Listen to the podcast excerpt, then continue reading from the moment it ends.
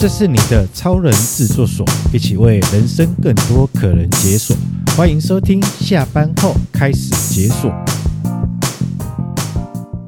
走在教学路上的风景啊，各位好，我是主持人所长。那这一次呢，我们要邀请到了来自我们台湾、来自各地的社大老师们，来跟大家分享有关于在自媒体的这件事情上面。老师的教学不一定都在自媒体上面。可是现在是一个人人手机都可以上网的时代，在自媒体这件事情也走到老师的世界里面来了。那今天呢，我们在线上邀请了三位老师，然后一起来跟我们线上的朋友，然后以及未来想要走到社大教学的朋友们，来一起来聊聊我们大家在走在这教学这条路上，在自媒体这条路上。我们的遇到的一些点点滴滴，那三位老师首先来欢迎第一位啊，因为三位都跟我不在同一个县市。OK，好，首先欢迎我们的第一位，我们的小乖老师。好，所长晚安，大家晚安，我是台南社大教油画的小乖老师，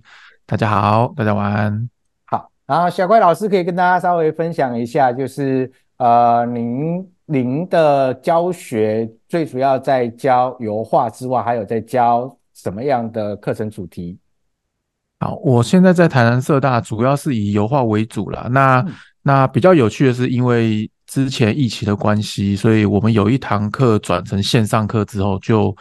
就应该说，应该说转成线上课之后，好评呢，呃，算是好评不断啦。然后有就额外又多开了一堂，算是线上课这样子。那这堂线上课到目前为止也已经第二年要结束了，所以呃，大概大概因为线上课的关系，所以我们我们慢慢接触到很多呃，不管是摄。呃，摄影的或者是录音的一些设备，对，那也因为这样子，所以所以诶，对 Podcast 的可能也会有蛮有兴趣的，想要试试看这样子。也就是说，在疫情的这段期间，已经解锁直播主的那个职人了。是的，没错，默默默的，就是解锁直播主的职人，然后设备也不开始慢慢的投入到这件事情。好，这是我们的小乖老师。那接下来是我们的安峰老师。我在社大是教呃纪录片的老师哈，那因为本身也是 Paper 公民记者，所以非常重视我们社会上被容易被忽视的议题，或者是需要去注意的一些在地的新闻。嗯，那我对这一方面其实蛮注重于在地的一些，像是环境的保育。人文的传承、记忆的也，嗯、记忆的保存，这一方这几项这一方这几方面的的记录，算是我比较重视的一些导向跟做影片的方向。所以在教导的同时呢，我会让学员注意一些像资料收集、田野调查的方面。那所以这一堂的那个媒体素养的，对我来讲的话，就是给学生有加分加分的效果。所以在这一方面的话，我觉得这呃，全方位要促进这个媒体素养融入式的教学，对我非常的有帮助。嗯，好，第一，谢谢我们的安峰老师。然后我稍微确认一下一件事情，因为刚刚安峰老师讲到你是一位公民记者，也是在教纪录片的。那所以在你的课程中也会跟同学们教到所谓的影像剪辑这件事情吗？啊，是的，就是我对影像方面，呃，表现的方式还比较重视于纪录片的这一方面的导向。嗯，OK，好，那谢谢我们的安峰老师。然后第三位是我们的小雨。Hello，大家好，我是小雨。那我是台中市后裔社区大学的老师。那主要教授的课程呢，是电脑文书处理以及手机使用，然后跟芭蕾体态雕塑。等一下，怎么有点跳动的感觉？对，很跳动，啊，是吗？你是说你是说从从静的到动的很跳动吗？是啊，就是前面手机，然后文书，然后后面什么是芭蕾体态的雕塑这件事情？OK，呃。其实主要的话是，呃，主要我自己是呃跟从事呃关于长照呃有关的工作。那我主要的话是在据点啊做呃体适能运动的老师，这是主要是我自己的专长。那后来就是因为因缘机会之下，就是有被呃台中市后裔社区大学的主任哈陈国峰主任就是邀请说，哎，老师就是因为他们他们是新成立的社大，那他们希望他们有一个呃电脑课程的进行。那因为呃虽然虽然呃虽然我的专长不是在这个，但因为就是他们是说，因为他们对象主要还是针对是年龄层比较偏高的，所以。呃，需要的技能就没有这么，就是不需要这么广阔，就不需要写到论文，就不需要教到论文的有关于的技巧。那基本上就是处理一些呃行政上面的一些技巧就可以了。那就邀请我，所以我就进而的就是跨足到教电脑文书跟手机应用这样子。哦，理解理解，是后面后面再去解锁的啦。OK，好。可是我对是后面再解锁，可是我其实先教的其实是先教电脑文书跟手机应用。那芭蕾体态雕塑的课程是我后来呃就是被主任就是说啊一直被撸，然后好好那就那就来开看看这样子。好，没有问题。那其实我跟三位老师的相似是因为我们在一个社大 Podcast 自媒体的共学团。那跟三位老师一起相，那这个共学团其实最主要，我们是因为啊、呃、这一群社大老师，我们这一群社大老师，我们想要在自媒体的这条路上可以走得更远。然后你会发现到三位老师跟自媒体的关联性，其实在自己教授的科目上面关联性其实没有那么的强，唯一唯一有比较连接度高一点点是我们的安峰老师，是一个纪录片的教学。会跟影像会有一点关联。其实我们自己本身教授的科目上面，跟自媒体其实没有连接到那么的强。好，然后接下来我们想要请三位老师彼此都来聊聊一件事情，就是自己哦，尤其现在就是人人手机上网的时代，自己在自媒体的这块领域上面，你目前在自媒体的使用上面，跟你的课程的关联上面啊，大概做了哪些的？环节啊，可以跟我们大家做个分享啊！欢迎我们第一位啊，解锁直播主职人的我们的小乖。好，应该说，呃，我到目前为止还在观望的阶段了啊，因为因为我们还还没有真的真的真的去去打开做 Podcast 这样子哦。那那因为。因为我的课程本身绘画的关系哦，所以我们会需要做到一些教学影片哦，就是有点像是辅助教学的地方，所以所以拍影片跟拍一些绘画的流程哦，这些东西我们一直以来都有在做啦。那只是说没有像是做成节目这样子的比较稍微大一点的制制作这样子哈。那呃，那再就是因为台南社大的关系哦，就是社大这边希望。就是也开始走走向这种网络平台的方式啊，不管是 Podcast 还是 YouTube，然后我们就会希望做一些节目哦，就是线上节目这样子，或者是说这种这种有点介绍课程，或者是介绍当地特色或者人物，好，然后所以。我们会朝这个方向去走，这样子。那所以，所以，呃，在台南社大就在 YouTube 开了一个叫做台南社大街区电台的一个频道。那目前为止，就是有我跟呃一个林轩汉老师哦，我们在上面呃个别当自己节目的主持人这样子，然后我们就是各自开节目这样子。那因为因为社大其实我们。我们都有一点算是有自己的课程，然后没有说很专职的在这一块，然后所以我们更新的速度是不会说太快，好，但但是因为我们就希望说能够在这个地方有一个足迹，有一个慢慢的累积哦，然后也开创一些经验，然后未来就是如果说有兴趣的老师可以利用这个平台哦，然后大家都可以。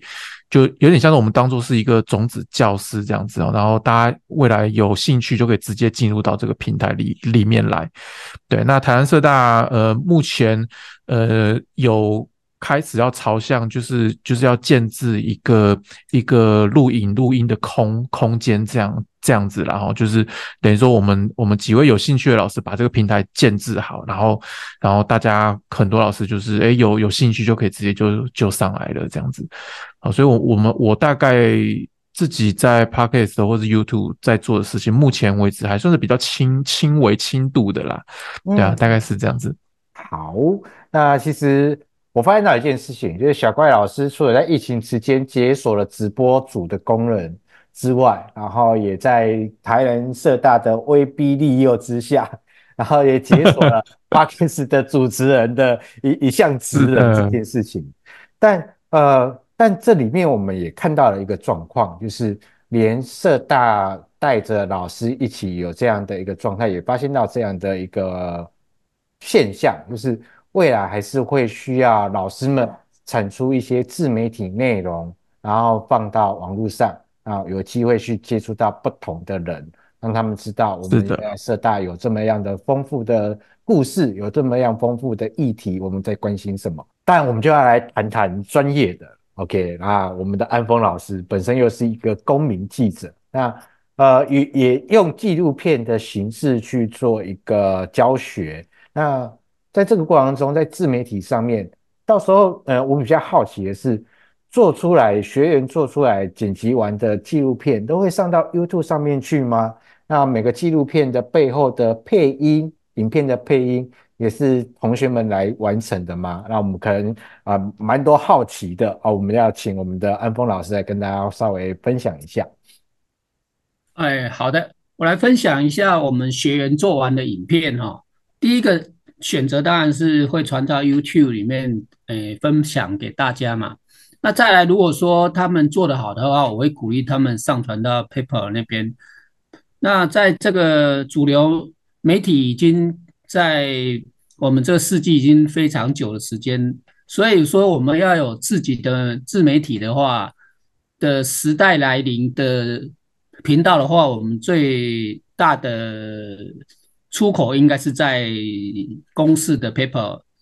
播出，让更多人知道这个这个管道是应该是最多最广泛的。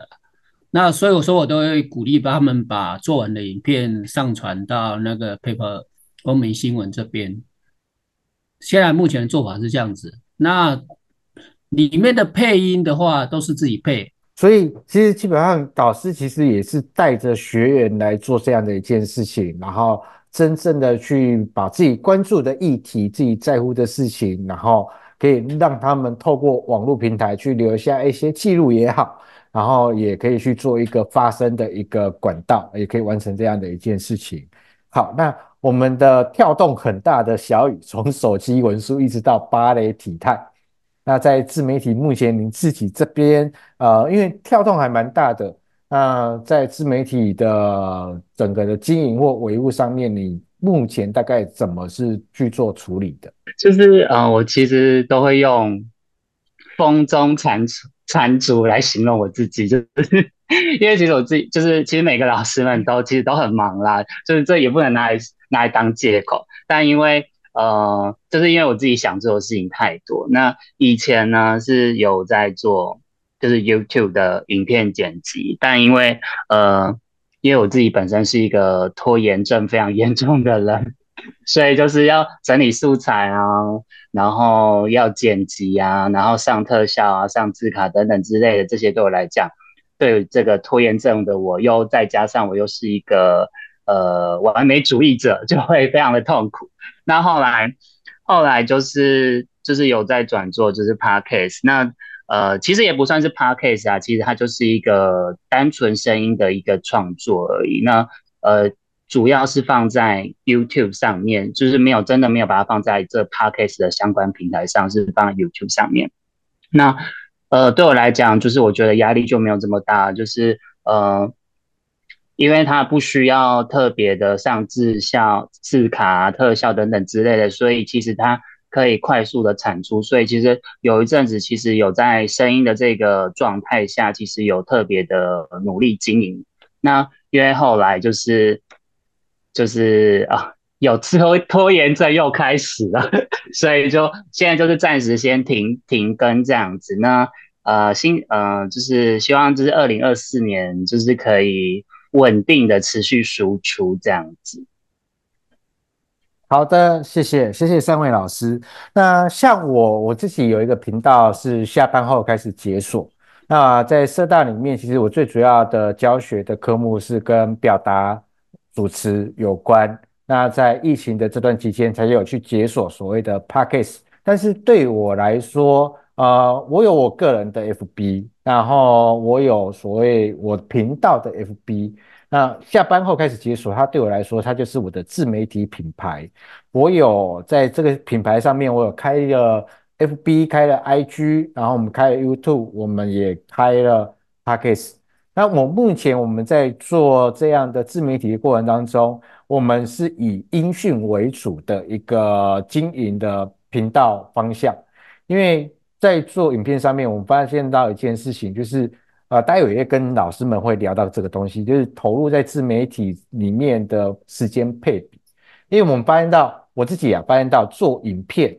啊，录制对我来说问题不大，但是问题大的就是在后后置这件事情，要上字卡，要上特效，然后要转场，要切镜位，然后十分钟影片我大概要花三四个小时，已经是很快速的初剪。那十分钟我要花三四个小时去完成。那如果我要周更的话，那你发现到我有一整呃每个礼拜会有一个时间会被占了大太多，所以我们就后来决定一件事情，就是做 Podcast 的形式。那我们在录制 Podcast 的时候，就顺便录影像，啊，反正就一一一次工，然后把它当成 Video Podcast 这样，然后所以就不会有上所谓的特效。这件事情，那直接做这样的一个处理，那这样子，啊，对于我在不管在教课或是在其他事务上面，在自媒体上面可能的使用的时间上面，对我来说也比较好处理。那在我的自媒体频道上面，我目前啊经营方向都还是跟我们的授课的内容主题是会环扣在一起，但又不是讲到我们的上课的内容。然后，因为我们那时候在成立这个频道的时候是在疫情的时候，所以在成立在疫情的时候成立，我那时候成立的想法是这样，就是呢，有些同学他可能来不及到课堂上来，他可能在使用一些线上的设备或软体上面，他可能有一些疑问，那倒不如这样，我们就来做节目，然后放到云端上面去，放到平台上面去，他想要什么时候听就什么时候听。啊，他想要什么时候看就什么时候看，但至少让他保持在一个状态，就是可以持续学习。那我刚刚在谈到一个东西，要在投入的自媒体的时间配，因为我们要教学，然后有一些其他的工作要做，因为社大老师很少就是单纯就在社大教课，就没有其他事情了。OK，然后一定会有教学，然后一定有其他事情要做，然后也有家事也要处理。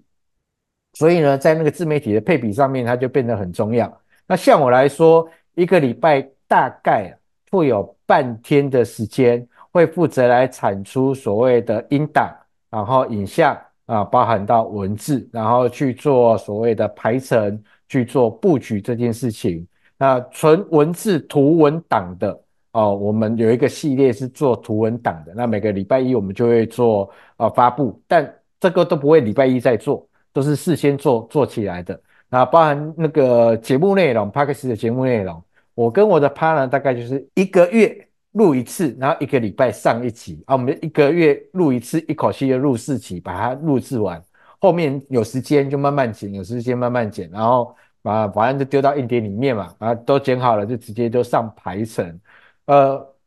这是我自己去探索跟摸索出来的，就是一个礼拜大概就是四个小时，最多六个小时。然后再处理所谓每一周到底要上什么样形式的内容上到我们的自媒体平台去，这是我们目前在摸索出来，我觉得比较适合我的一个产出方式。那我比较好奇的是，三位老师，那你们各自在自媒体投入的时间配比怎么做的呢？那我们那个我们的直播组，我们的小乖老师呢？好，那个现在讲一讲我们我们。呃，台南社大街区电台的方式，然后就是我们、嗯、我们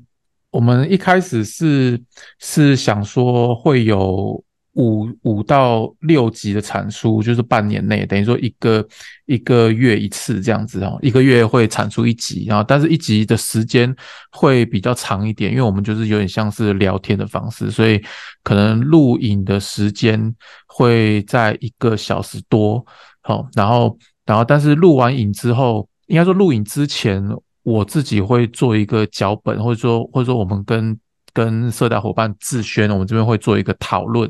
就是要访问哪一些老师，然后要跟他聊些什么，然后我们会先做一个简单的脚本，然后到时候跟跟老师做讨论跟邀约的，确定好了之后，我们才会进到进到摄影棚里面去录影这样子，然后录完影了之后，这些不管是音档还是还是影像档案，我们就会丢给后置剪辑，请请他们帮我们做一个。一个一个剪顺的方式啊，就是顺剪的方式这样子，对，然后做完了之后也做一个小的预告片这样子，然后我们再再上架这样。那我是觉得，像所长讲的这个方式，就是诶，可能一个月录一次，然后一次录个四集，或者是像我们如果说时间比较长，录个两三集，我觉得这个方式算是蛮不错的。但是那个时候我们讨论。就是我们大家各自都很忙，可能然后录的时间又一个小时，然后然后可能怕他精神状况 不是很好，所以我们就就想说，哎，那还是要保保持，就是一步一步慢慢来，就一集一集录，一集一集剪，这样这样子哦。但是我后来发现，哎，其实没有比较轻松，哎，就是没有啊，就是对，没有比较轻松，真的真的。每一次录完就就很累，然后又要想说，诶，下下一集又要又要再再从从头来一遍哦。然后尤尤尤其是我们我刚刚提到，就是说我们的摄影棚就是还在建制中，还还在找，就是就是还还在还在做啦哈。然后所以就会觉得哇，每一次录影前都要开始架设备，然后开始开始灯光要重新调整。当然说我们很快，就是到了现场之后，诶，马上。场场地场地清清清理好之后，桌子安排好之后，那个呃摄影机啊、灯光、麦克风、电脑全部架好，我们可能在十五分钟以内就可以做完哦。但是但是问题是每一次都要做，每次都要收哦。哇，这个这个我认为还是太辛苦了。对呀、啊，对，所以空间比较好。对，那所以我我我们现在测试这样下来啊，我是觉得会有一点点。呃，我刚开始会觉得很轻松，会会会认为说很轻松啦，但实际上这样下来，我觉得我如果真的分分配下来，大概一个礼拜会需要用到一天的时间去去思考，或者是说筹划这这件事情，好，然后。对，对我来说，对我自己本身在社大上课会有一点小小的压力啦。哦，对啊，不过不过后来有后来录个两三集之后是有稍微调试过来了啦。只是因为社大有的时候我们到期末会稍微比较忙一点点哦，所以可能可能有的时候不是我们想象中那么顺利啊，或者是说有一些特别的案子会进进来，我们要去特别去做。对啊，所以可能可能。我觉得在时间上，或者说在这个配比上安排，可我觉得可能还是要再重新调整一下。然后基本上各位呃小怪老师，你们的状态就是属于就是跟好朋友一样，一个月来一次月更。Okay、没错。OK 好，其实呃可能当时的设定不太一样，因为那时候我在跟我的 partner 讨论的时候，我们的设定就是要周更，因为我们觉得周更已经是一个最低标，uh. 因为呃是的，隔的时间太久，其实。那个观众会忘记我们，